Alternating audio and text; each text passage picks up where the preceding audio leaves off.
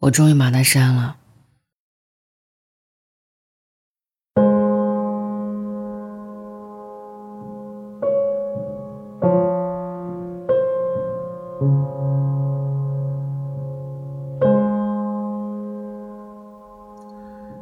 多拉说完这句话，喝了一口酒，可能有点冲。我看见他的眼眶红了。他说：“那天我写了一条很长的微信给他，可我还没有点击发送，我就开始犹豫这条消息他到底会不会认真看，会不会有很久不回我？回我了是不是也会很敷衍的告诉我在忙，让我乖一点？”我删了又删，改了又改，然后我就想，我为什么要爱这样一个人呢？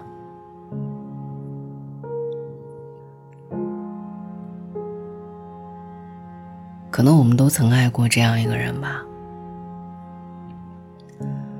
突然想起很多很多年前用过的那种小小的按键手机。屏幕撑不下几个字，可还是斟酌着字句，来来回回检查很多遍。发大段的文字给喜欢的人，然后就抱着手机不撒手，生怕会错过他的回复。一直等不到，就以为是不是自己的网络出了问题，重新设置不知道多少次。后来就明白了。想回你的人早就回了，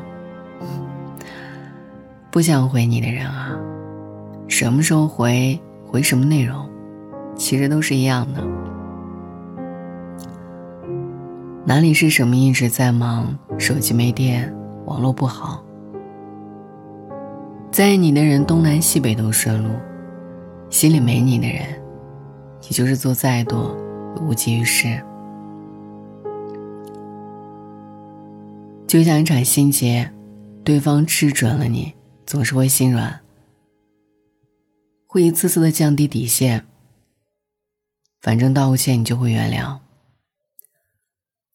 可是，就像多拉问自己的问题：我们为什么要爱这样一个人呢？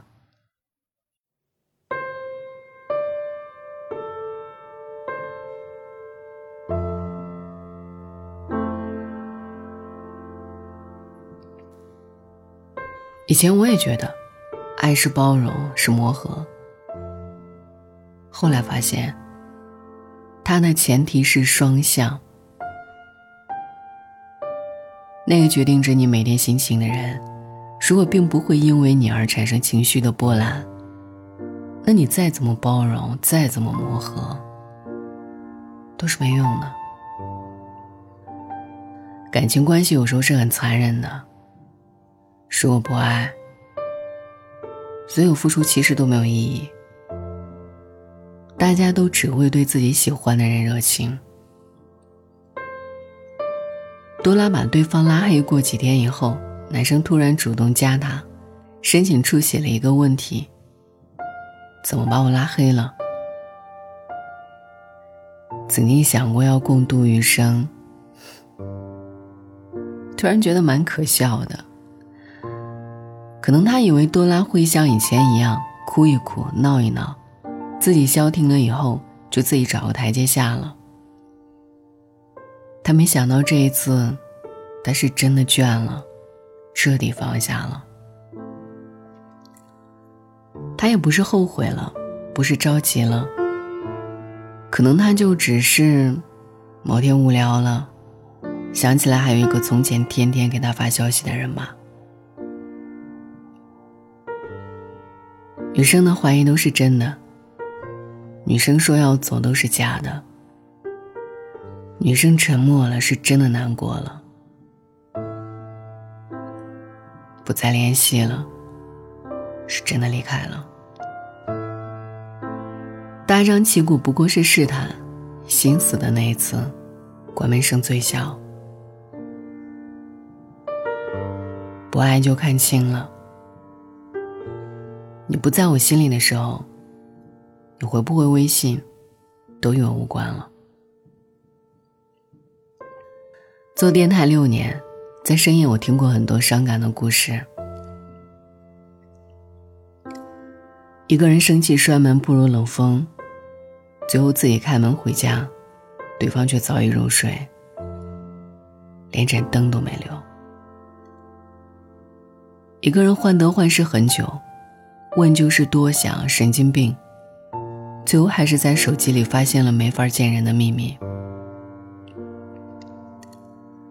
一个人去医院排队挂号、输液、取药，手机每一次响起都只是 APP，没有一条来自心上人。很多人最开始骄傲的说：“我爱一个人就是只图真心”，到最后都溃不成军。情爱这个东西，如果不能为你锦上添花，那就更不可能给你雪中送炭。你本应该是发着光的好姑娘，眼里是雀跃，心里是欢愉，你为什么非要爱着一个不值得的人？后来，小鹿从心里跑掉，那里只剩下一片荒芜。电影《胜者为王》里说：“我就是死要面子，自尊心特别重。我只要一发现对方没有那么喜欢我了，我就会把这一段感情判个死刑。我不想勉强自己喜欢别人，也绝不勉强别人喜欢自己。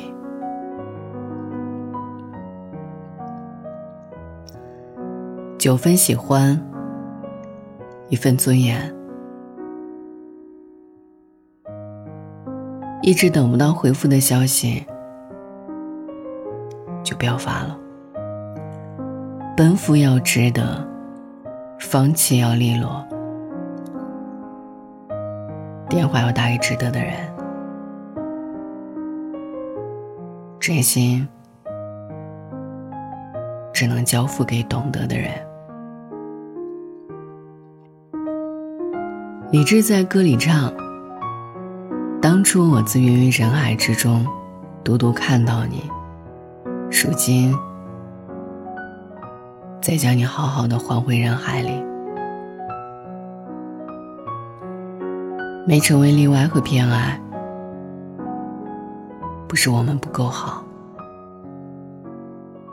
而是对方不够爱，所以。做个干脆一点的选择，以后就都不必再患得患失了。人与人之间最稳定的关系，其实就是没有关系。从前祝我们，以后祝你我，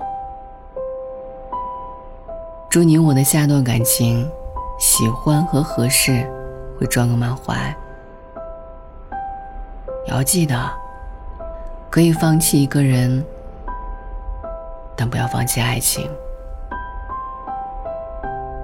来路漫漫，总会有人陪你看夕阳，不用你说，就送你盛放的向日葵。树木无他人，四下皆是你。